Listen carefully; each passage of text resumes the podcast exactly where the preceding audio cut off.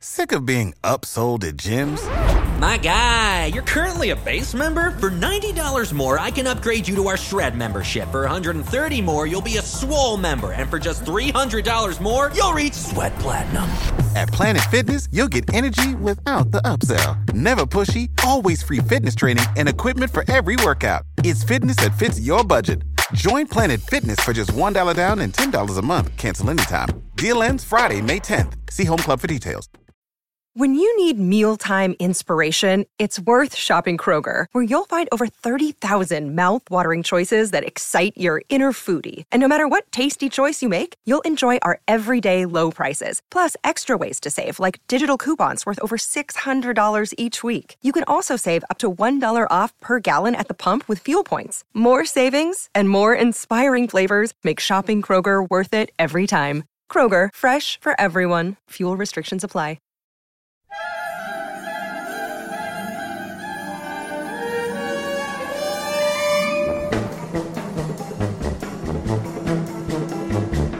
Due scienziati americani sono dispersi nelle spirali interminabili del tempo passato e futuro nel corso del primo esperimento del progetto americano più grande e segreto, il tunnel del tempo. Tony Newman e Doug Phillips corrono disperatamente verso una nuova avventura in un punto definito dei corridoi infiniti del tempo.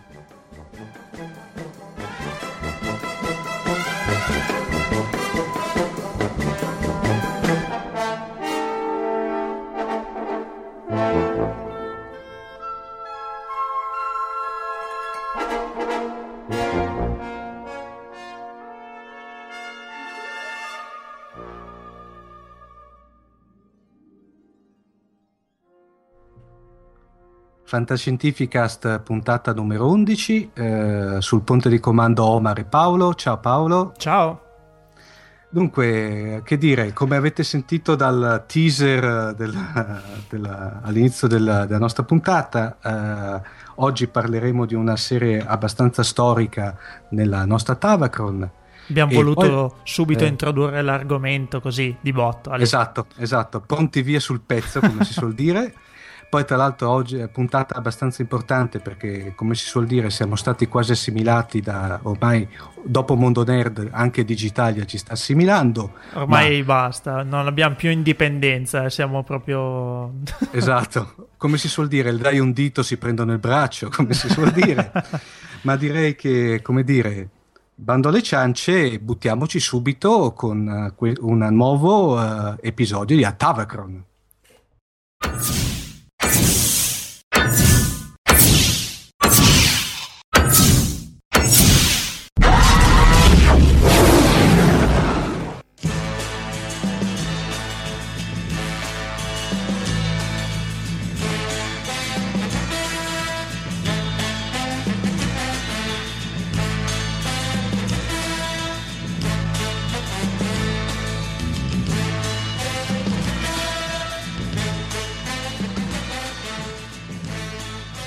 Ok, entriamo allora nel vivo di questa nostra prima rubrica di Fantascientificast 11 a Tavacron. Oggi Omar, allora?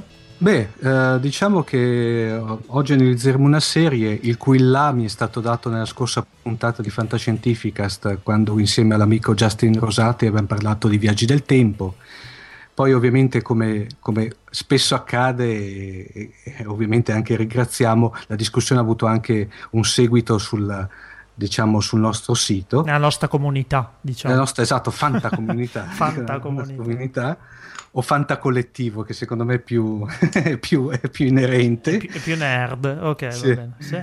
eh, analizzeremo una serie praticamente del mil, eh, statunitense del 1966 che è eh, Kronos sfida al passato. Questo è il titolo italiano mentre invece il titolo originale è The Time Tunnel. Mm, coeva di Star Trek Uh, un, anno, un, anno, più tardi, grosso modo. Mm. Ah, eh. Diciamo, diamo brevemente Paolo una, una sorta di, di, di, indicazione sulla sinossi sì, della serie. Anche perché eh. io non ho mai avuto occasione di vederla, ahimè. L'ho sempre persa quando era stata fatta in tv, quindi... Dunque, eh, in una struttura eh, diciamo sotterranea nel territorio statunitense c'è questa sorta di megastruttura veramente enorme, fra parentesi a cui lavorano circa 60.000 persone, in cui si elabora questo segretissimo progetto che viene denominato TikTok. E già, eh, lì, già lì crolla tutta esatto. la, la, l'ampollosità del, no, del megaprogetto. Fo- fondamentalmente, al di là di questo nome molto, se vogliamo, molto particolare e divertente, in effetti era un progetto atto a creare questo, time, eh, questo tunnel del tempo che altro non era che una, una praticamente una macchina del tempo che eh, permetteva il trasporto in qualsiasi era eh, del passato e del futuro di persone e oggetti. Eh, tenete conto, ecco, la, l'ambientazione è, è della serie del 68, per cui come dire, su, due anni subito successivi a quella della, della, messa in onda reale della serie. A un certo punto mh, la serie segue le vicissitudini di questi due scienziati, che erano Tony Newman e Doug Phillips, eh, i quali a seguito del taglio del progetto perché è estremamente costoso da parte del governo praticamente. credo 60.000 ecco, persone è una cosa... sì, ma poi tra l'altro era anche come generato Paolo da una sorta di mega eh, centrale nucleare estremamente avanzata anche per i tempi per cui una, diciamo una cosa estremamente futuribile ma soprattutto eh, praticamente costosa. Un buco di eh, bilancio, eh, diciamo. Esatto, bravissimo, un buco di bilancio. Cosa succede? Eh, uno dei due dottori, il dottor Tony Newman, che faceva parte dello staff eh, che aveva progettato il Time Tunnel, per dimostrare la bontà del progetto si butta, lui si autosperimenta su se stesso questo, questo macchina del tempo e combinazione si trova proiettato nel, nell'episodio pilota a bordo del Titanic. che fortuna, sì, sì funziona un sacco. Bot- una botta di fortuna per non dire di un'altra parte del corpo, per cui non... Ecco. Allora cosa succede? Um, dopodiché viene raggiunto, uh, perché voleva salvarlo, dal dottor Doug Phillips, che lo raggiunge sì, però si trovano ambedue imbrigliati nelle spire del tempo, per cui in, in vicende passate e future, però venendo sempre uh, controllati, tenuti sotto controllo, se volete, però passivo da parte del, del centro di controllo, di comando del progetto. E qua un pochino richiama il futuro, una serie futura che è stata praticamente per intenderci Quantum Leap, sì, per intenderci. No? Della quale abbiamo parlato con Justin. Eh. Con Justin, che tra l'altro anche sarà, sarà, magari in una delle prossime puntate analizzeremo perché è veramente anche quella una serie peraltro molto bella. Quindi gli deve molto questa serie. Esatto. Diciamo. Ah, esatto, Cronos deve molto. Una cosa che però i nostri due eroi si accorgono che prima di tutto eh, non possono cambiare il passato, per cui nonostante loro qualsiasi sforzo che facciano per cambiare il passato, uno su tutto la, una puntata dedicata all'attacco giapponese a Pearl Harbor per intenderci, non riescono a cambiare il passato. Eh, il problema è che si trovano, come dire, sbal- sbalzati, sballottati in maniera del tutto randomica fra le spire nel tempo.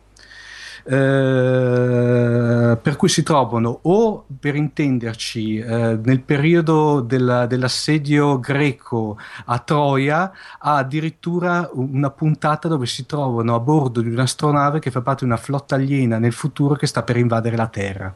Per cui eh, diciamo Uh, Kronos ehm, è una uh, delle quattro serie di fantascienza che sono state create, uh, diciamo a cavallo grosso modo fra gli anni 60 e 70, da quello che era, secondo me, insieme a Gene Roddenberry, uno dei geni fantascientifici televisivi degli Stati Uniti, che era Irvin Allen.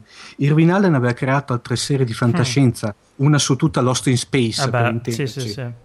È una serie storica.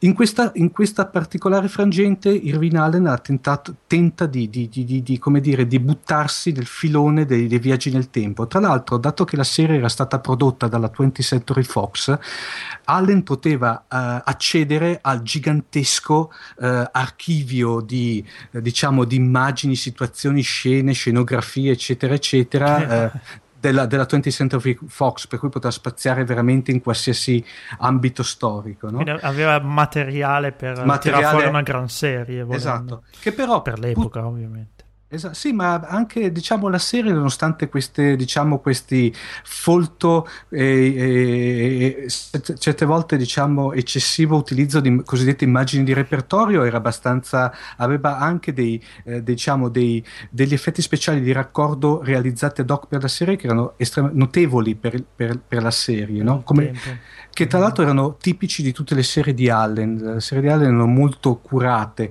anche se però purtroppo pagavano delle trame estremamente ingenue, molto elementari, eh, molto basilari. Ma infatti così adesso che mi dici questi viaggiano nel tempo ma non hanno nessun potere di cambiarlo già un po' sì. indebolisce la struttura della trama secondo me. Poi sì. mi riservo di vedere qualche puntata per farmi un'idea, eh, sicuramente, però... D- diciamo che eh, l'unica cosa che, che, non manca a questa, questa, serie, come tutte le altre di Allen, poi è l'azione. Tenete conto che allora c'era quel concetto basilare, ecco, non, nonostante come dicete prima che fosse quasi coeva Star Trek, però Star Trek veniva definita una serie cerebrale per i tempi. Allora il target era Bonanza, serie di Far West, serie molto d'azioni tipo pugni, scazzottate da Salone, esatto. ok. Per cioè. cui, eh, eh, tanto per dare un'introduzione, quello che era, diciamo, mh, mm, eh, nonostante tutto, questa serie si trascina per 30 episodi e in questi 30 episodi un buon 95% ambientato nel passato e questo secondo me è un lato debole della cosa, cioè potevano anche bene, bene o male esplorare qualcosa di più strettamente fantascientifico ma nel futuro per intenderci, viene diciamo tagliata letteralmente al trentesimo episodio, nel senso, infatti la serie si conclude, ma si conclude non con una vera e propria conclusione, ma con un episodio come tutti gli altri. Non sono mai stati dati giustificazioni sul taglio della serie, in quanto la serie bene o male aveva dei buoni ascolti. Eh, non neanche Allen si è mai sbilanciato su, diciamo, in maniera postuma sul perché è stata tagliata. C'è da dire una cosa, Paolo, che sia Allen ha tentato nel 76 di riproporre una serie, ma neanche, si può, non si può dire neanche un reboot o, un, o una, una, sorta di seguito, che si chiamava Time Travelers, che praticamente parlava sempre di viaggi nel tempo, ma questa serie non è mai andata oltre il pilot, per intenderci. Mm, mm, mm, eh, mentre invece proprio di Kronos sono stati, è stato nel 2002 proposto un remake, tra l'altro con ovviamente effetti speciali più aggiornati e una trama un pochino più chiamiamola adulta, più approfondita, ma anche questa serie purtroppo non è mai andata oltre il pilot, che peraltro non è mai manco stato trasmesso per televisione. Sì, oddio, vedendo l'epoca nel 2002 mm, la concorrenza sarebbe stata sì, abbastanza... Sì. Sì, direi che Paint era una Sfidante. serie. Esatto. Mm. E nel 2006 c'era stato un, un progetto da parte di Sci-Fi Channel di fare una sorta di miniserie però qui proprio è, è, è, morta nella culla la, la cosa. Un peccato. Di, ecco, diciamo due piccole curiosità, ma mica tanto neanche piccole, che eh, Time, Time Tunnel, cioè scusate, Kronos, ha visto due importantissimi esordi. Uh, infatti, come, uh, come uh, attore di uno dei due protagonisti, cioè del, Tony Newman, c'è l'attore che ha interpretato, il, secondo me, uno dei due ologrammi più famosi dell'universo di Star Trek, cioè che James Darren che aveva eh, fatto il mitico Vic Fontaine di Space Nine, secondo me è un personaggio eccezionale. Cantante. Sì, faceva praticamente una sorta di ologramma eh, eh, che era ambientato nella Las Vegas dei tempi, per intenderci, del, eh, del rag pack, per cui di... Del proibizionismo. Di, No, no, no, degli anni 50, ah, praticamente sì, sì, sì. Eh, in cui lui cantava canzoni Frank Sinatra, di Martin, eccetera, eccetera, eccetera, no? Ma soprattutto quello importante che negli accrediti è accreditato con un nome diverso, del, uh, che ha curato la colonna sonora che prima abbiamo avuto l'occasione di sentire nel teaser d'apertura, il, il non saprei dirti se dire famoso secondo me è dir poco. Magnifico. John, magnifico, esatto John Williams. Eh parliamo praticamente per i pochissimi che penso che è, è, il creatore di colonne sonore Star Wars, Indiana Jones, E.T., Ritorno e, al futuro. Ritorno al futuro, cioè, francamente, è il signor soundtrack. Eh, esatto, di, di, secondo nome fa soundtrack. Ecco. John Soundtrack Williams. Ecco, esatto. eh, eh, diciamo in Italia Kronos è arrivata eh, all'in, all'inizio degli anni 80, eh, diciamo, quando c'è stato il boom delle emittenti locali. È stata proposta più volte su Mediaset, ma il vero, secondo me, il passaggio veramente importante è stato fatto nel 90 99 sulla, e qui apriamo una ferita che è ancora eh. aperta, eh. sul compianto Canal Jimmy, che aveva fatto praticamente prima di tutto un'opera di ristrutturazione della serie eh, e fra parentesi aveva anche passato eh, due episodi che non erano stati passati nei precedenti eh, passaggi italiani in versione sottotitolata. Quindi diciamo che è passato tutto. Sì, ha passato tutta, tutti e 30 gli episodi. Eh, eh, se i nostri ascoltat- ascoltatori vogliono procurarsi la serie, eh, trovano praticamente una, una, sorta di cofanetto in lingua originale, perché è un cofanetto statunitense, dove peraltro, però, devo dire la verità, molto ben fatto. E la cosa interessante che ha dentro il famoso pilot del remake, eh, i due pilot del remake del, eh, del 76. No, Mm. No, de, sì, di Tantrave, quella sorta sì, che, sì, avevano, sì, che non era proprio remake, ma soprattutto il remake del 2002 che era, è stato per la prima volta messo a disposizione del pubblico, dato che non era mai stato trasmesso. Interessante, interessante molto e mm, su Amazon immagino. L'hai trovato? Uh, io l'avevo trovato su Amazon, però la versione quella l'Amazon.com, per cui prendete per, per quello, america- no, quello beh, americano. Sì, quello, sì, sì. quello, c'era ancora disponibile. Parliamo che comunque è un cofanetto dei primi anni 2000, eh? non è che sia per cui io l'ho visto tranquillamente in vendita anche in Italia in, certe, in, certi, eh, diciamo in certi negozi specializzati fino al 2005-2006 c'era ancora in, in circolazione. Mm-hmm. Ok. Bene, dopo questa um, trattazione di Omar riguardante Kronos, che sicuramente è qualcosa da recuperare, almeno personalmente lo devo fare, passiamo al nostro secondo quadrante per oggi e come sempre parliamo di fantascienza Gold Edition con il buon professor Massimo De Santo. My God, it's full of stars.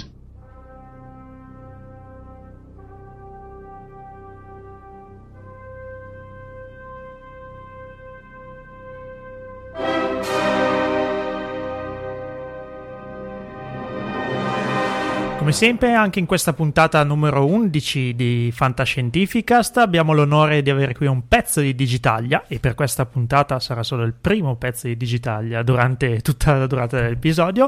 Come sempre, diamo il benvenuto a Massimo De Santo.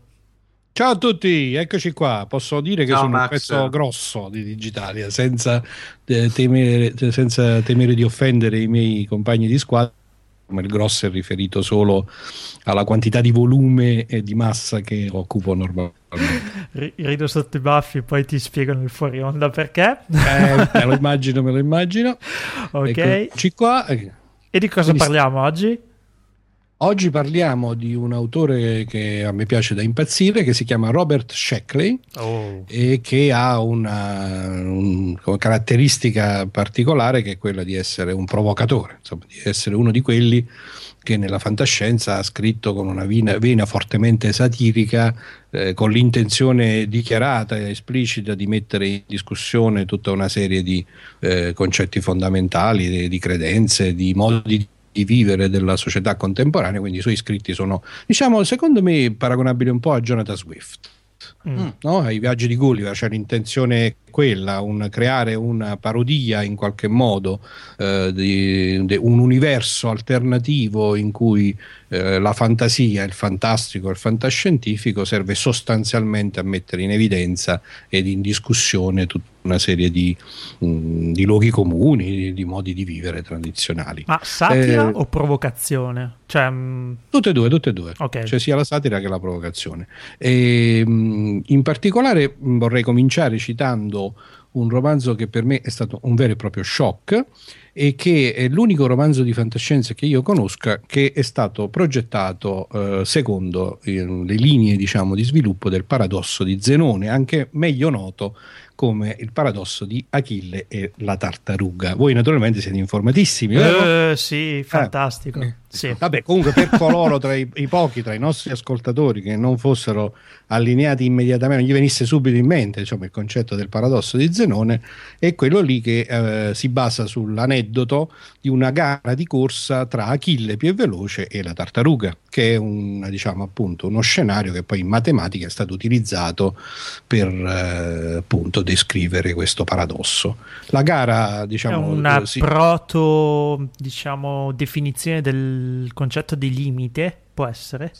Eh, in realtà è mm. il concetto di digressione all'infinito, che poi naturalmente nei secoli successivi può essere, è stato superato con l'idea del limite. Sì, okay, esattamente. Eh, allora. La tua ascendenza scientifica stiana ti ha subito portato, ti ha subito portato sulla linea giusta. No? Quindi sostanzialmente l'idea qual è? Che Achille e la tartaruga fanno questa gara e Achille, giustamente sapendo di essere molto più veloce, dà alla tartaruga un certo vantaggio. No, quindi dice che so, parti eh, un secondo prima di me, un minuto prima di me.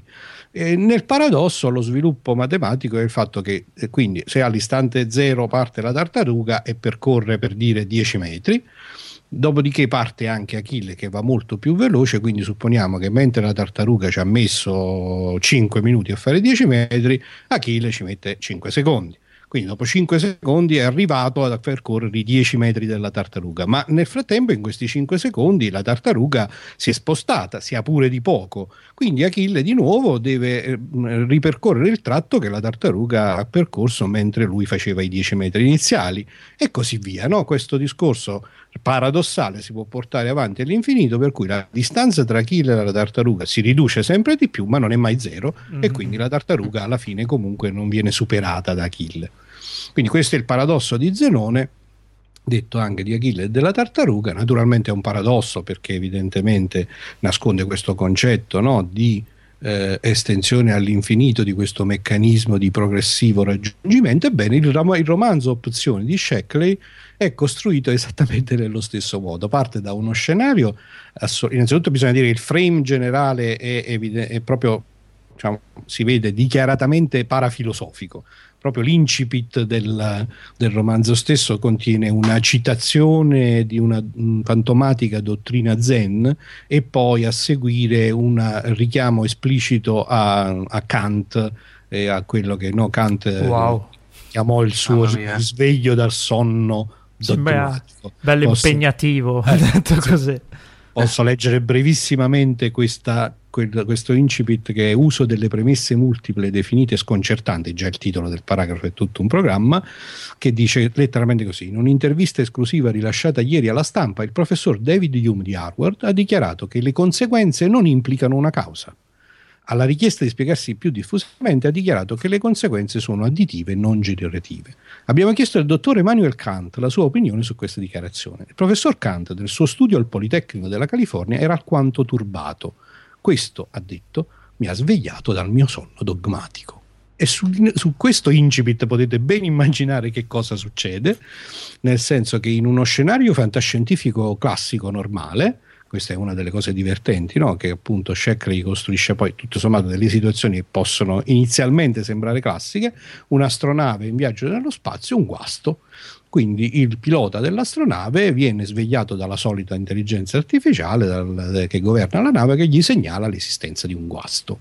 Il guasto li costringe a deviare dalla rotta e di andare su un pianeta eh, nei, nei, pressi dove c'è un deposito per, dove vengono contenuti i pezzi di ricambio delle astronavi. Quindi fin qui, e fin qui fila.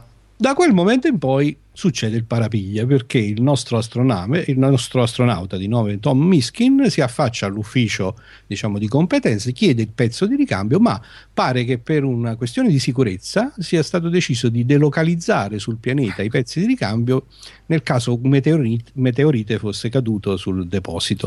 quindi da lì, da, lì parte una, da lì, parte una, ricerca, quindi un viaggio di, ehm, di questo astronauta accompagnato fatto da un robot che a me ricorda tantissimo, uh, aiutatemi, il robot di Fu- Futurama, come si chiama? Bender. Bender, a me nella descrizione e anche nel modo di comportarsi ricorda tantissimo Bender. Quindi partono questi due, l'astronauta alla ricerca del pezzo di ricambio e il robot eh, che ha l'incarico di accompagnarlo e da quel momento in poi letteralmente scatta il paradosso di Zenone. Ogni volta l'astronauta, seguendo le istruzioni, sembra essere arrivato al momento di ottenere il pezzo di ricambio e tac scatta qualche cosa come se si ripartisse nella corsa e il pezzo di ricambio non si trova. Il tutto è condito da un linguaggio che diventa a volte paradossale, a volte incomprensibile, da situazioni che eh, alternativamente sono di, via via estremamente realistiche, quindi quelle classiche del, della, dell'attacco dei mostri, piuttosto che della scoperta di una civiltà aliena che ha, eccetera, eccetera, alternate con ambientazioni fantastiche, con viaggi onirici, con modifiche della realtà, con è un romanzo del... un romanzo del 1975 ah, eh, che ha trovato una bellissima... Sì, dice sicuramente sì, probabilmente eh, per, chi, per gli appassionati di Fringe possiamo immaginare che Shackley seguisse un po' no, le stesse abitudini del dottor Bishop. Sì. questa l'abbiamo già citata, c'è un déjà vu, abbiamo già detto questa cosa. Può essere, sì, eh, però... Vabbè. Altra situazione, però direi che anche qui si applica molto bene ed effettivamente il romanzo si intitola Opzioni, quindi scelte. Mi ricordo nella retrocopertina di, dell'edizione di Urania che io custodisco come se fosse uno dei miei figli, la tengo lì, da, la accarezzo ogni tanto perché è quella originale del 1976. E, ricordo che nella retrocopertina stava scritto che il lettore non ha nessuna opzione, viene trascinato in questo vortice di follia che vi assicuro è spassosissimo e, ed è costretto ad arrivare fino alla fine, naturalmente, come abbiamo abbiamo detto, essendo costruito con il paradosso di Zenone, possiamo anticipare al lettore, eh, al nostro ascoltatore, che la fine non arriva non mai. arriva mai, eh, infatti, ma, fantastico. Mi hai fatto proprio venire voglia di eh, leggerlo. No, è bellissimo, tra l'altro io ci ho pensato molto perché effettivamente l'edizione, diciamo, non c'è stata, c'è stata un'edizione, mi pare nei classici di Urania, poi del 1993 eh, si trova ho cercato un po' in giro se ne trova qualche copia su Amazon eccetera eccetera ma eh, possiamo dire con molta serenità che digitando il titolo del romanzo su Google viene fuori un bellissimo PDF che lo contiene tutto, pa, pa, pa, mh, senza stare lì troppo a chiedersi se ci sta il diritto d'autore oppure no eh, voglio dire veramente senza sforzo, senza nessuno sforzo, non bisogna fare torrent, non bisogna fare niente, ci si ritrova questa edizione di questo libro, libricino che è anche abbastanza corto, insomma tutto sommato da leggere, certo si perde un po' il fascino dell'impaginazione e del volume cartaceo, ma vi assicuro che vale senz'altro la pena di leggerlo. No, non mi dire così per piacere Max. Eh. Alt- altrimenti sono costretto a prendere la, bambole- la bomboletta di, di odore, odore, di, carta, carta da, da, da, spruzzare eh. sul Kindle. Cioè. eh, sai, cioè, ci sono dei romanzi. Poi, sai, a me è veramente legato poi ai ricordi no, di quando l'ho letto la prima volta. No, Essendo beh, un libro sì. che mi è piaciuto tantissimo, poi diciamo che almeno una volta l'anno io me lo rileggo e ho una serie di citazioni di cui la più bella è questo è un messaggio registrato per ricordarvi di registrare un messaggio per ricordarvi di non dimenticare fantastico. Che fantastico. io quindi diciamo veramente fa parte del mio bagaglio di memorie sensoriali eh, Shackley, al di là di, appunto, di opzioni, è stato un autore prolifico, ha scritto tutta una serie di romanzi, non sarebbe troppo lungo qui raccontarne tanti. Eh, ce ne sono in particolare, volevo eh, suggerire eh, due altre, due altre sue opere. Un altro romanzo intitolato Anonima al di là sì. scritto un po' prima, un bel po' prima, nel 1958, nel quale viene introdotto un altro archetipo che poi si ritroverà spesso in tanti altri racconti e romanzi di tanti altri autori, che è quello dell'immortalità ottenuta attraverso il trasferimento diciamo di un'immagine del proprio cervello all'interno di un sistema computerizzato mm. e poi il riversaggio di questa immagine in un nuovo corpo che anche questa è una delle idee, no? diciamo, forse più sfruttate della Mi fantasia. Ricorda un anime abbastanza famoso questo, questo sì. concetto. Sì, ma ce ne sono tantissimi, diciamo, di poi anche lo stesso Farmer col ciclo del fiume della vita, tutto sommato da un'idea simile. Eh, beh, ce ne so, cioè, se ci mettessimo qui a pensarci un attimo, ce ne verrebbero veramente. C'è il, il ciclo del nonadico di, eh, di Alfred Elton Vogt di cui parleremo prossimamente perché quello è un altro fuoco d'artificio che tengo pronto per una delle prossime puntate che è esattamente la stessa situazione.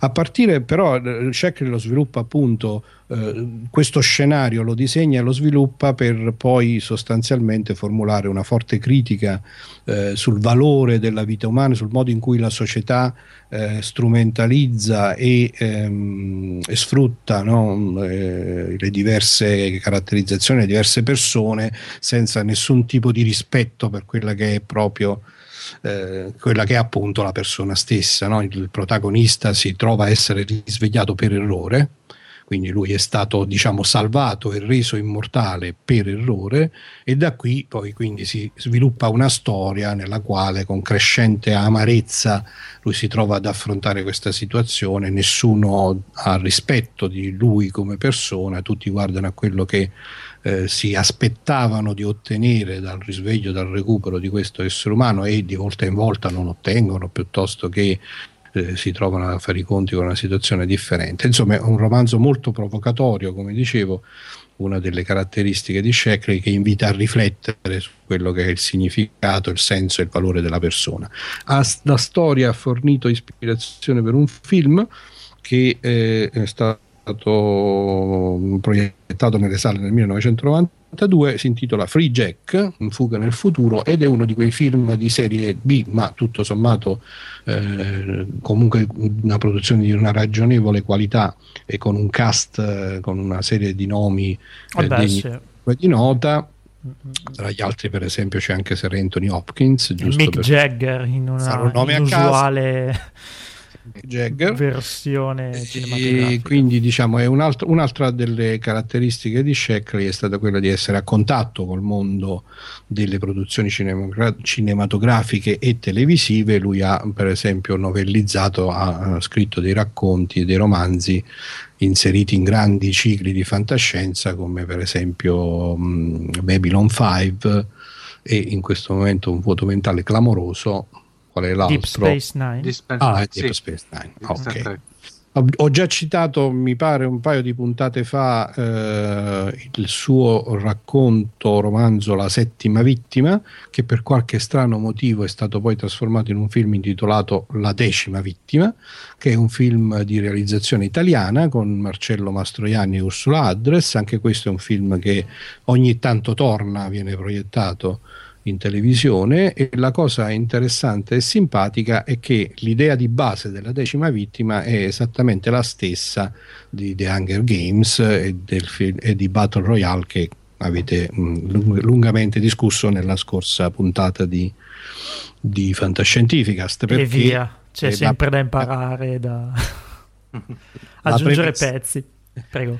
Perché no, no, dicevo, la premessa, in realtà la storia è completamente differente, però la premessa è, è quella, cioè la, lo scenario è quello, la società del futuro, eh, un po' con il ritorno, diciamo, dell'impostazione, se vuoi, dei giochi dei gladiatori, no? Cioè c'è lo, lo sport, il gioco è intriso di violenza in particolare eh, è un gioco nel quale alla fine ehm, ci sono vittime e assassini e quindi lo sviluppo della, del, del, gioco stesso implica che ci sia qualcuno che ci rimette la pelle e intorno c'è una società che ha spettacolarizzato questa cosa, quindi c'è una società che guarda quello che succede, c'è uno show costruito intorno a questa situazione, che è esattamente lo stesso scenario no?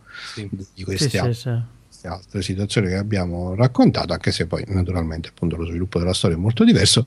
Vedere il film, io l'ho rivisto eh, un po' di mesi or sono, ma non tanti, un paio di mesi fa, fa un po' strano perché è particolarmente strana la figura di Marcello Mastroianni veste fantascientifica del futuro. Siamo abituati a vederlo in altre Siamo, esatto, circostanze. Esatto, in altre diciamo. circostanze, esattamente. Finisco la mia brevissima rassegna su Sheckley eh, suggerendo una raccolta di suoi racconti che si intitola Mai toccato da mani umane che peraltro ho visto, questa è, più, è, stata rieditata più recentemente, se non ricordo male ci deve essere un'edizione addirittura del 2010. Sì, si, trova, nella, ah, si trova più facilmente o classici di Urania o qualcosa di ah. questo tipo.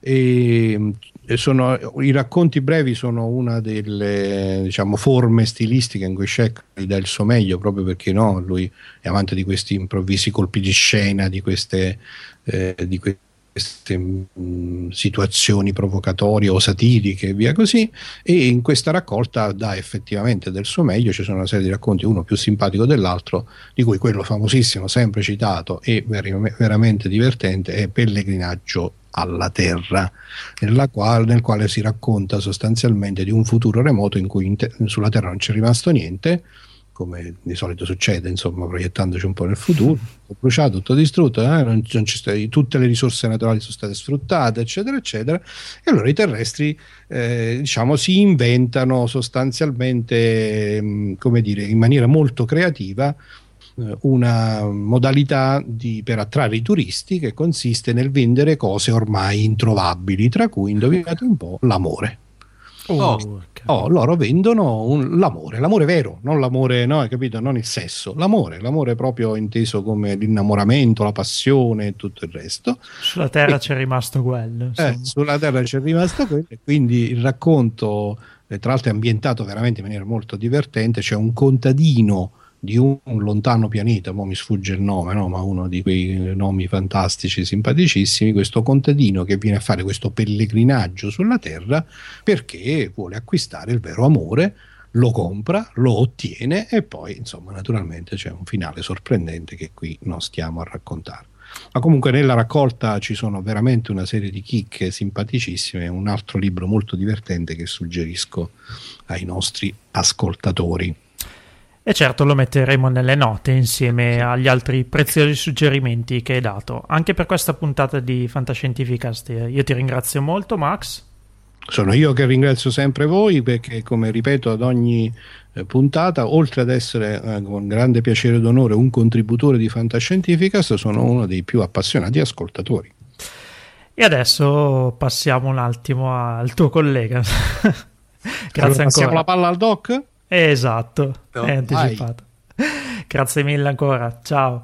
Ciao. E come ampiamente annunciato, oggi a Fantascientificast eh, puntata 11 abbiamo ben due pezzi Digitalia. Apriamo il nostro bar di Prora e come ospite oggi abbiamo il buon Franco Doc Solerio.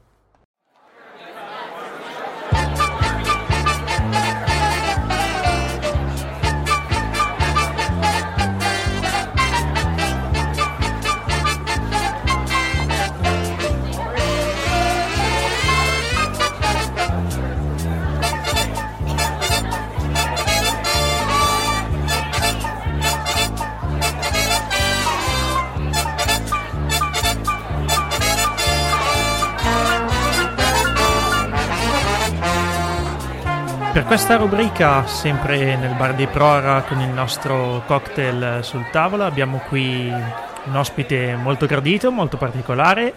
Abbiamo rubato un secondo componente da Digitalia.fm. Abbiamo il piacere di avere a Fantascientificast oggi Franco Solerio, detto il Doc. Ciao. Eh.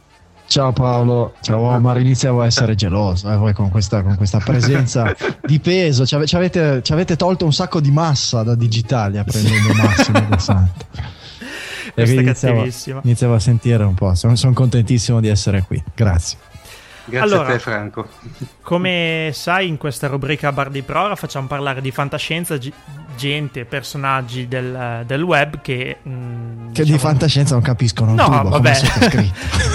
vabbè, anch'io alla, in effetti alla fine non è che ne capisco molto, però la questione è, diciamo, gente che non ha nel proprio bagaglio di attività sul web quella di parlare di fantascienza. E quindi certo. a te il microfono com'è il Franco Solerio fantascientifico? Che cosa legge, che cosa guarda, che cosa apprezza? Ma guarda io sono, sono cresciuto con la fantascienza devo dire è stato un, un po' un, una lunga storia d'amore. E, ma credo che, sia, che ci sia un legame particolare tra la tecnologia e la fantascienza. Io sono uh, un tecnologo, mi piace la, la, la tecnologia, uh, ho inventato digitale, mi piace portare avanti questo discorso di, di, di, proprio di studiare come cambia la società con la tecnologia. E come tutti gli innamorati della tecnologia, come tutti i geek, eh, subisco il fascino della fantascienza. Credo che, che, che sia inevitabile. No? Il, il, il, geek è un uomo che vuole vivere nel futuro, di fatto. No? Siamo sempre lì che aspettiamo la novità da Android, la novità da Apple, come sarà, cosa, quando cambierà in meglio questa funzione cosa ci dirà il Twitter del futuro. Questa voglia a tutti i costi di futuro poi non può che trovare una fascinazione irresistibile nella fantascienza, che anche... è la massima espressione no? di cercare Beh, di indovinare il futuro. Forse anche motivo di ispirazione, fonte di ispirazione per quell'avanzamento tecnologico che hai citato. Tante volte lo è stato. Direi convergenza anche certe volte, secondo me. Sì, Beh. sì, non, non, non, c'è dubbio. E, quindi credo che ci sia un legame proprio a doppia trama tra, tra le due passioni e le due tematiche. Eh, in realtà io sono, sono, eh, sono st- stato un pessimo lettore fin da bambino che grazie alla fantascienza è diventato un lettore vorace e poi nel tempo si è convertito anche a alt- altri tipi di letteratura. Allora, ve la racconto perché sono quelle robe che mi sono rimaste impresse. Io mi ricordo alle medie ci obbligavano a prendere in biblioteca dalla, c'era la, la, cosiddetta biblioteca della scuola che era di fatto un armadio con un centinaio di libri buttati lì alla rinfusa. Ogni mese dovevi sceglierne uno leggertelo tutto e fare la relazione. Che è il pessimo e non, modo e modo non ti dico che, che, fatica cioè, vabbè certo didatticamente no. Una fatica micidiale una roba che non immaginate neanche proprio poi a quell'età lì poi non ti senti ancora di dire no, non lo faccio e mi vado a copiare da qualche parte la relazione finale. Lo faceva proprio con. con, con proprio era, era, la cosa più faticosa che mi toccava di fare. Anche perché a, Wikipedia sì. non esisteva ancora. Eh no, certamente. Fino a quando un giorno, nella, perché poi l'atto, tutta questa disperazione si eh, concentrava in due momenti, quello sì in cui bisognava preparare la ricerca, ma c'era un altro altrettanto angosciante, che era quel giorno del mese in cui si andava al piano di sopra in biblioteca e dovevi scegliere il libro. E ti tremava sempre la mano perché cioè, dovevi scegliere di che morte morire, no? una cosa grande con un titolo che sembra po' o il libro più sottile possibile, perché po- poi se prendo sempre il libretto da 30 pagine alla fine la professoressa mi dice ah oh ma che stai a combinare Soler, cioè a un certo punto dati un giorno leggo sto, sto titolo, c'è tutti questi libri di Costa e si chiamava il titolo Il, il, il pianeta rosso, è possibile, o fuga dal pianeta, il pianeta grigio, il pianeta grigio, adesso me lo ricordo. Mm. E dice, boh, che cosa sarà? Chiedo, dice, è una cosa di fantascienza. Ma cosa sarà sta fantascienza? Vabbè, proviamo a leggere. Tiro fuori questo libro, eh, aspetto, aspetto, aspetto, perché non avevo mai voglia di cominciare. Quando mancava oramai 4-5 giorni alla data fatidica della relazione, dico, vabbè, mi sforzo, era tipo un weekend. Inizio a leggerlo e praticamente in un pomeriggio me lo sono letto tutto e quello è stato il mio primo libro di fantascienza. A quel punto lì ho capito che leggere non era poi così orribile, era leggere delle cose che non interessavano essere così orribile, ma che effettivamente nella storia dell'umanità qualche cretinetto che aveva scritto qualche cosa che potesse essere di mio gradimento esisteva.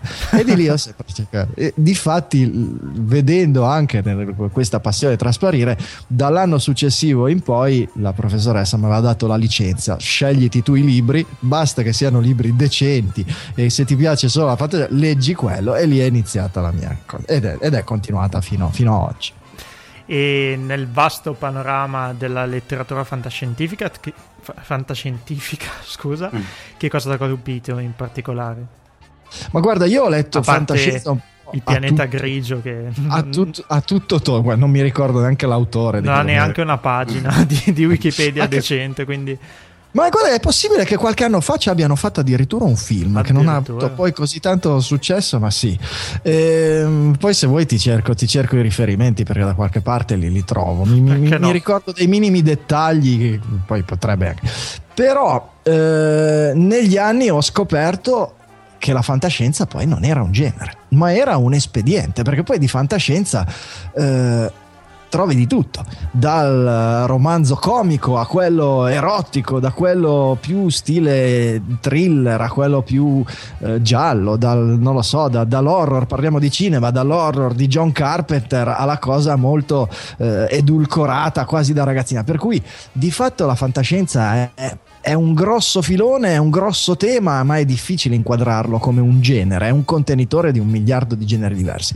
E se posso, se devo per forza esprimere una preferenza in assoluto, eh, eh beh, direi che il filone Douglas Adams è quello che più mi ha colpito e più mi è rimasto dentro. Ecco, se c'è un libro che torno spesso a rileggere, probabilmente è uno a caso del, del, della trilogia della guida galattica ah. perché quello secondo me è un qualche cosa di... di, di è, un, è, è, un, è, una di quelle opere multistratificate che ogni, quelle che ogni volta che le leggi trovi dei significati diversi, trovi delle chiavi di lettura diverse e trovi sempre una, una, una, genialità incredibile di questo personaggio che veramente ridendo e prendendo per il sedere se stesso e l'umanità è riuscito veramente a scrivere di tutto. Da, sì, sì.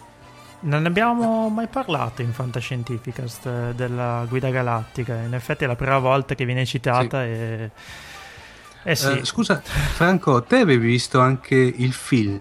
Que- che io Guarda, della vicino... Guida Galattica ho visto sì. praticamente, ho visto e letto praticamente tutto. Dagli script originali per la radio ho ancora ho le registrazioni delle, delle, delle, del radiodramma originale Fantastico. e ho visto, anche, ho visto anche una puntata del telefilm originale della BBC che era abbastanza orrido mm-hmm. e ho visto il film, quello il film per il cinema uscito sarà oramai un 5-6 anni fa. Sì forse sì. cosa... Mm. Come l'avevi trovato Franco il film? Guarda, mh, mm, se devo paragonarlo a, a, a, quello che ho letto, se devo paragonarlo al Douglas Adams che conosciamo, e eh beh, quel film lì non può che fare un'orrida figura.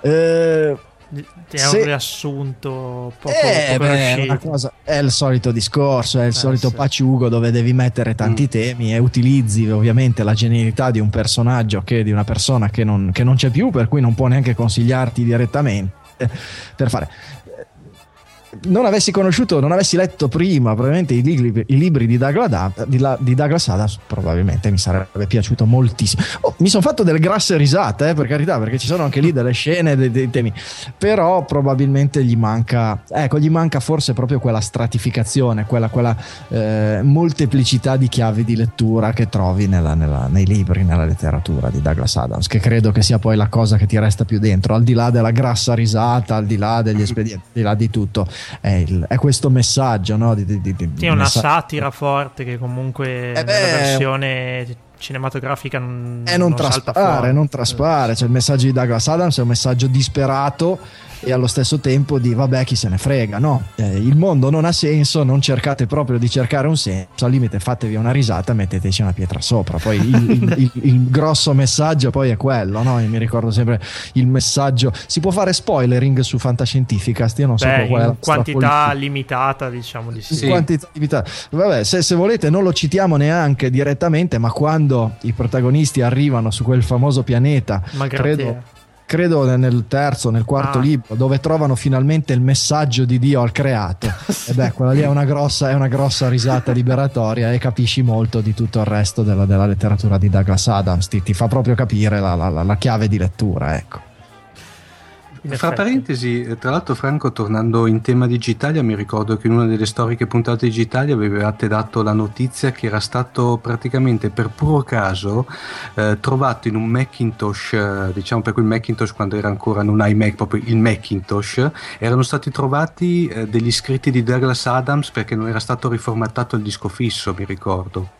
Sì, c'è tutta una, una, eh, c'è tutta una serie di leggende, o di, di, chiamiamole leggende metropolitane, poi capire quello che è veramente leggenda quello che corrisponde al vero è difficile. Però sulla, sulla rete, se si cerca, c'è un enorme underground di, di scritti originali e apocrifi attribuiti a, a, Douglas, a, Douglas, Adams sui vari temi. Quello che sappiamo per certo è che Douglas Adams era un appassionato di, di tecnologia, era un appassionato della prima ora dei Macintosh ed era, ed era un, come lo chiamiamo noi, un, un, maniaco dei gingilli, era un gingillomane. Digitaliano, eh, eh, inconsapevole. Digitali- sì, sì, sì eh, probabilmente l'idea dei gingilli del giorno di Digitalia potrebbe anche essere arrivata inconsciamente di lì.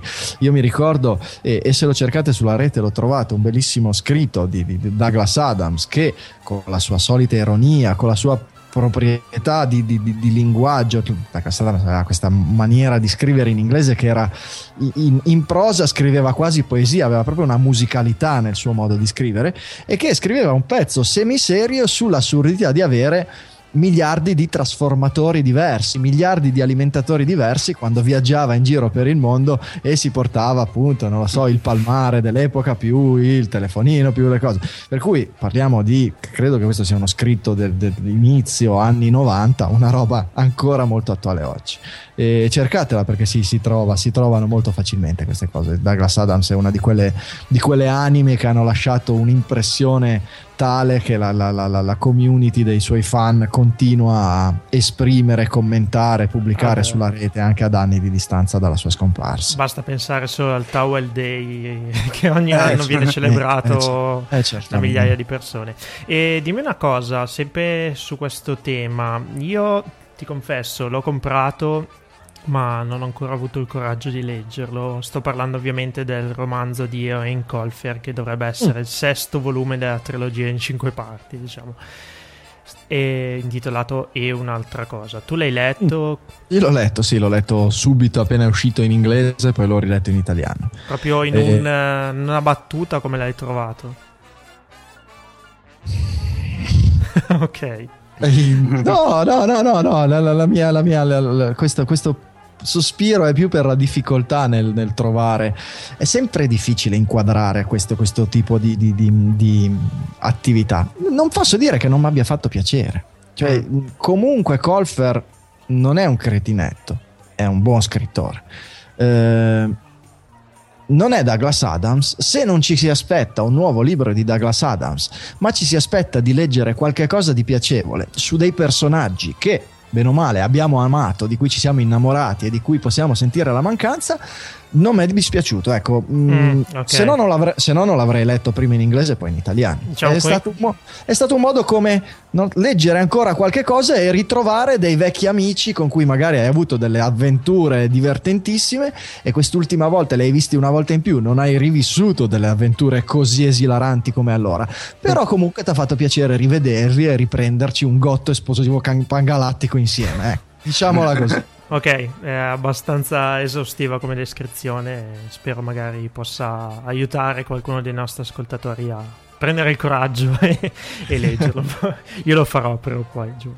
Beh, poi, poi, poi, Paolo, come dire, giuriamo solennemente che prima o poi a Douglas Adams eh, e soprattutto alla guida dedicheremo eh, un, un, team up. Eh.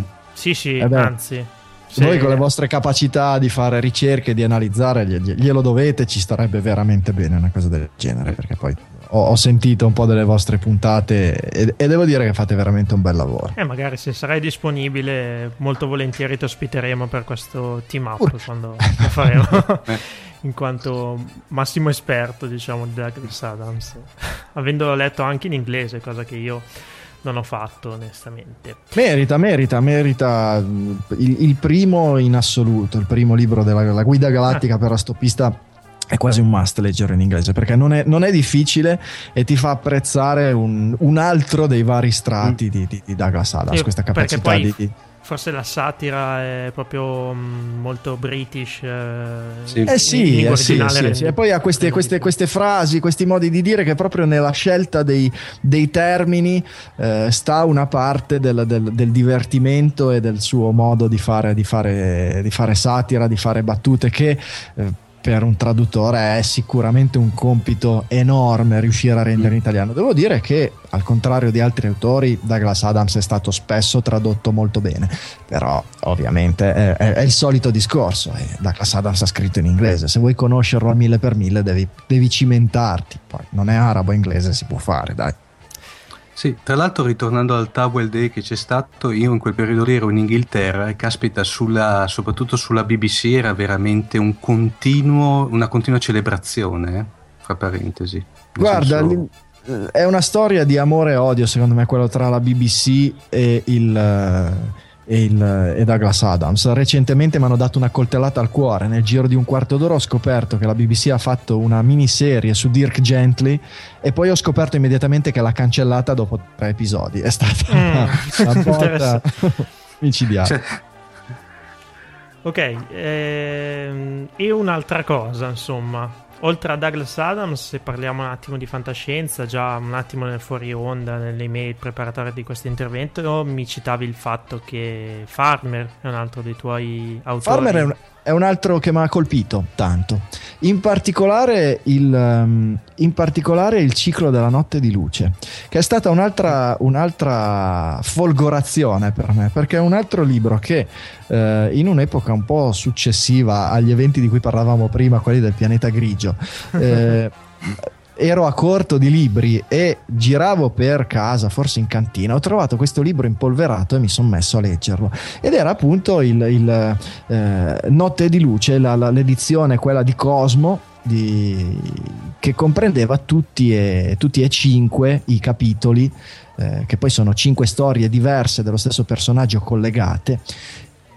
E mi ha mi ha colpito in una maniera straordinaria perché in quel libro lì c'è fantascienza e religione coniugate in una maniera come non avevo mai visto eh, fare da nessun altro autore.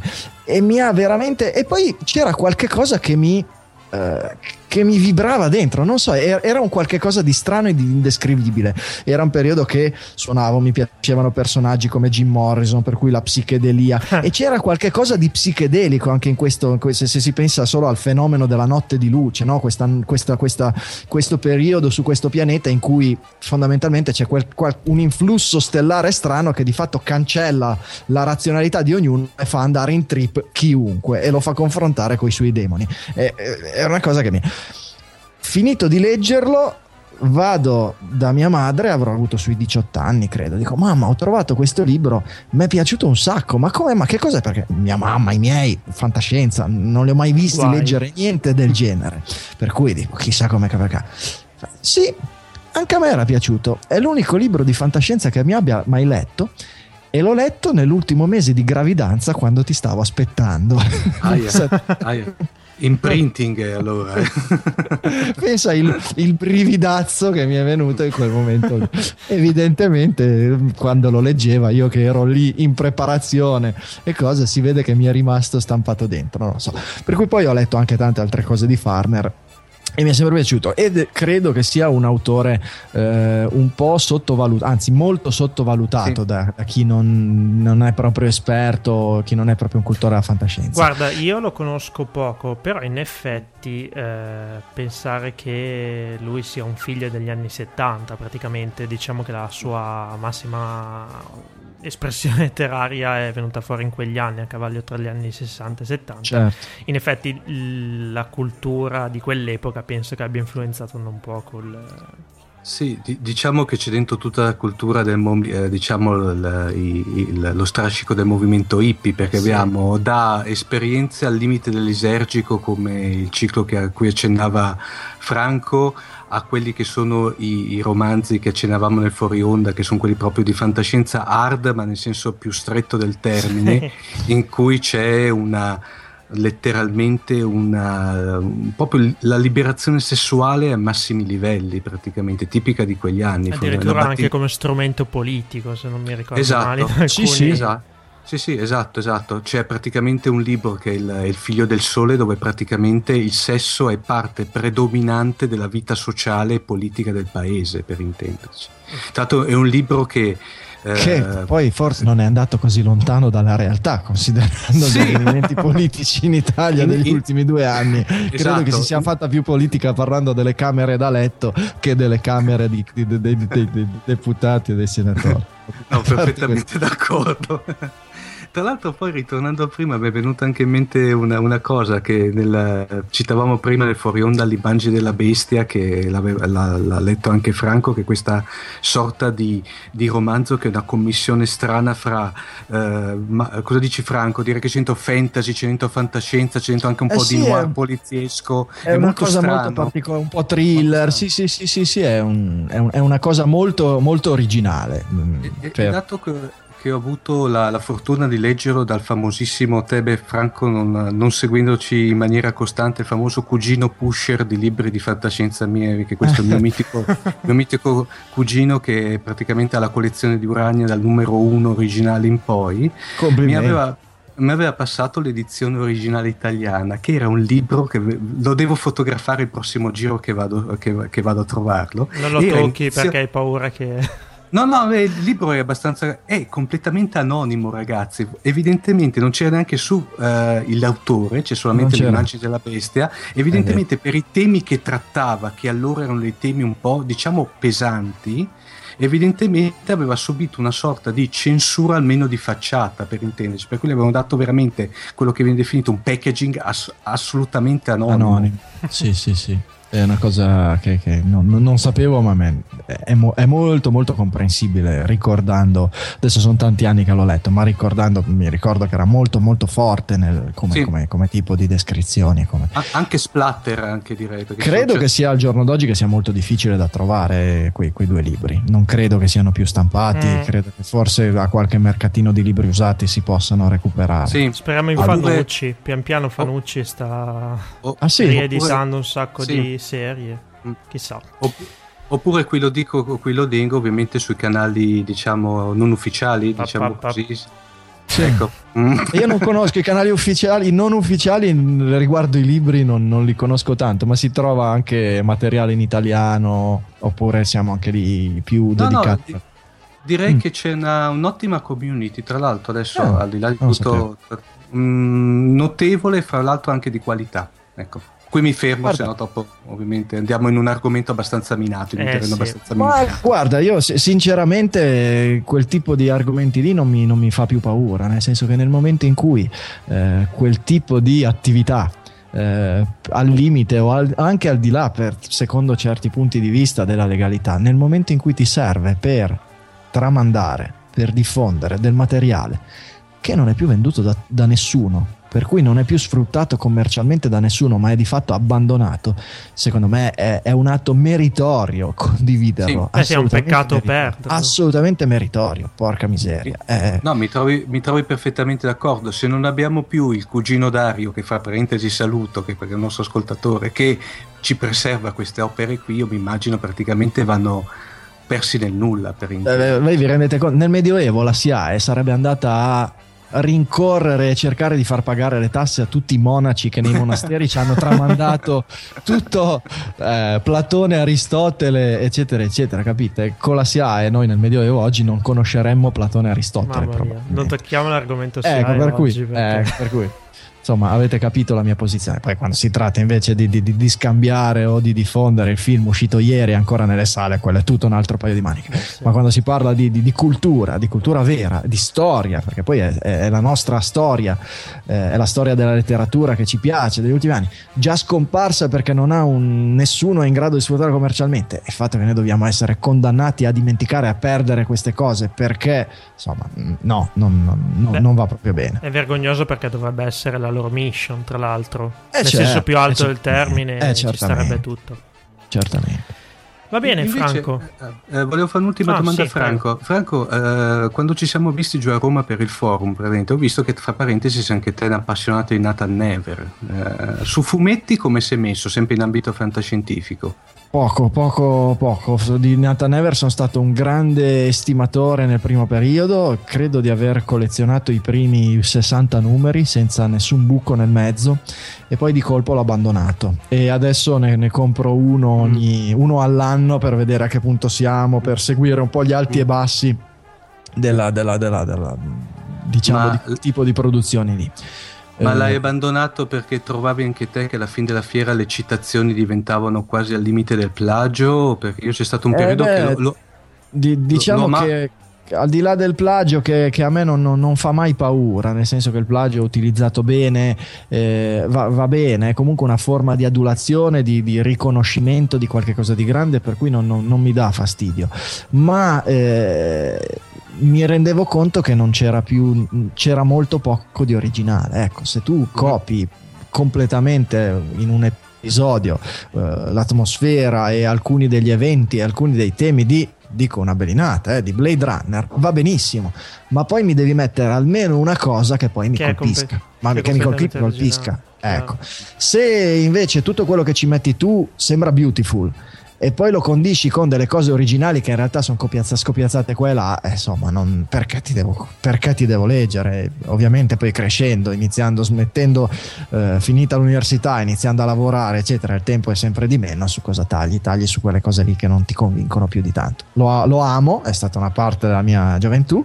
Ho visto negli ultimissimi numeri che mi ha fatto leggere Max che effettivamente c'è un tentativo di rilanciarlo, che ci sono sì. delle, delle cose in cui confido molto e, e sono contento che esista, ecco, perché poi è un prodotto italiano, è un prodotto di fantascienza, è un prodotto di non largo consumo, ma che comunque ha il suo, il suo mercato e non può che farmi piacere. Il giorno che mi dicessero Nathan Never non viene pubblicato, sicuramente mi dispiacerebbe tantissimo, ecco. Eh beh, immagino. Comunque, un pezzo di storia che sicuramente dovremmo trattare per un po', eh? Sì. Assolutamente. Sì, Mettiamocelo questo, negli appunti. Anche questo nella wish list per sì. intenderci.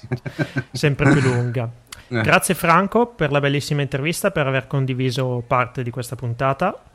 E grazie a voi Paolo e Omar, siete, lo sapete che, che vi seguo, che, che, mi piace la fantascienza, per cui non posso che essere un vostro estimatore e anzi ringraziare voi per questa, per questa iniziativa, per questa trasmissione che arricchisce, ci arricchisce tutti e porta, tiene in alto un qualche cosa che i geek come me eh, amano alla follia. Grazie mille, in bocca al lupo per Digitalia e a presto insomma. Grazie a voi, ciao ciao.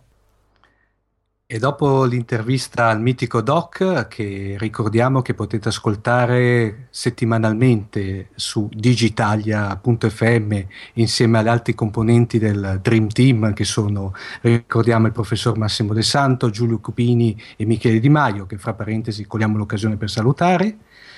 Eh, diciamo, siamo giunti ormai alla conclusione di eh, questa puntata di Fantascientificast. Eh già. Pri- Due Purtroppo. notizie sparse, diciamo. Sì, mm? come dire, due notizie sparse. La prima volevamo fare una segnalazione, Paolo, che era quella dell'uscita sulla maggior parte di piattaforme di vendita di libri in formato ebook del romanzo, de, ehm, diciamo poi dire romanzo della prima puntata del romanzo ad episodi Deserto Rosso. Il primo episodio si intitola Deserto Rosso, punto di non ritorno, che è una creatura della nostra amica Rita Carla Francesca Monticelli. È un uh, diciamo che parla della storia del primo eh, equipaggio umano inviato sul pianeta rosso con lo scopo di iniziare la colonizzazione. Fra parentesi, poi Rita sa- sarà un nostra gentile ospite in uno dei prossimi episo- episodi di Fantascientificast. È un romanzo che vale la pena, anche perché tra l'altro, eh, diciamo brutalmente parlando, è anche fra parentesi in offerta speciale per il lancio. Eh sì, 89 centesimi prezzo Kindle. Sì. Ecco, esatto, l'ho trovato ovviamente, come ripeto, sulle maggi- maggiori piattaforme di vendita di ebook, una su tutte Amazon.it. Interessante questa cosa del romanzo a puntate. Sì, è, è un singolare. po' inter- è singolare perché secondo me è un esperimento molto interessante perché non è tipo come dire altre situazioni stile Pentenice Harry Potter dove se volete erano degli episodi autoconclusivi no? per, tanto per utilizzare una terminologia a noi cara lì proprio parliamo proprio di eh, puntate nel vero senso della parola per cui praticamente il romanzo termina con il classico il resto alla prossima puntata, per cui non... Interessante. Metteremo ovviamente tutti i riferimenti sì. nelle note. Io invece volevo segnalare qualcosa che non è strettamente eh, collera- correlato alla fantascienza, ma è comunque qualcosa che mi fa molto piacere pubblicizzare, ovvero eh, il nostro amico, sì. comune amico Simone Sialbrigi, detto Sio appunto, che sta da qualche parte in Giappone, più precisamente a Sapporo, è un fumettista e eh, ha la volontà di far uscire un bellissimo book eh, chiamato Uncommon storie, eh, dove racconta insieme a fotografie, assieme all'altro autore che è mh, mm, Nico, e mm. quindi le sue fotografie e i suoi fumetti, la, la loro esperienza nel paese sollevante. Eh, a parte Nico è un bravissimo fotografo, Sio è sì. un fumettista senza rivali. Diciamo che eh, l'incipit, il promo del, ehm, del, libro è veramente interessante e rende proprio l'idea del, dei due personaggi, diciamo, diciamo così.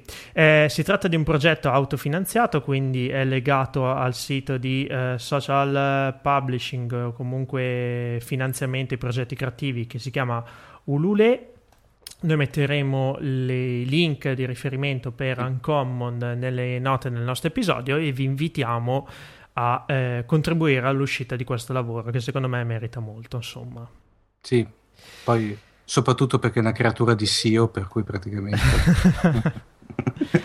merita a prescindere. Sì, no. Allora, poi siamo giusto giusto alla fine di questo episodio. Mm, e prima di concludere ovviamente ci sono i contatti di Rito, li ricordo io, sono ovviamente la pagina internet www.fantascientificas.it dove aspettiamo i vostri commenti, potete mandarceli anche se è un mezzo poco utilizzato per per i podcasting più quantomeno eh, eh, via mail all'indirizzo info-fantascientificas.it oppure potete farlo, potete contattarci e commentare attraverso i soliti canali di social network Facebook e Twitter dove ci trovate con il nome di Fantascicast. Altra cosa che vi invito a fare è se passate dalle parti di iTunes, siete utenti iTunes, eh, lasciate qualche giudizio, qualche commento nella pagina del eh, podcast eh, nell'iTunes Store. Noi vi ringraziamo tanto per questo, siamo proprio ai saluti. Omar, a te il microfono per i saluti. Ah, ragazzi, che dire, cupla e ci risentiamo fra 15 giorni. A presto, ciao.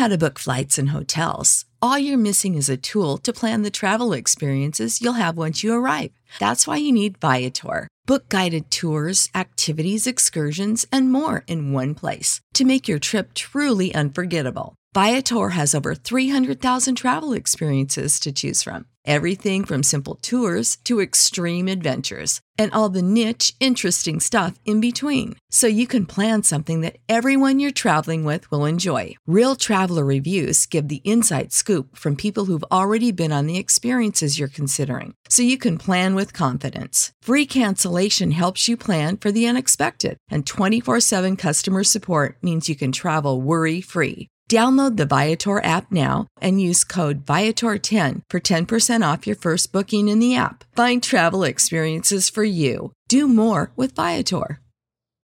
When you need mealtime inspiration, it's worth shopping Kroger, where you'll find over 30,000 mouthwatering choices that excite your inner foodie. And no matter what tasty choice you make, you'll enjoy our everyday low prices, plus extra ways to save, like digital coupons worth over $600 each week. You can also save up to $1 off per gallon at the pump with fuel points. More savings and more inspiring flavors make shopping Kroger worth it every time. Kroger, fresh for everyone. Fuel restrictions apply.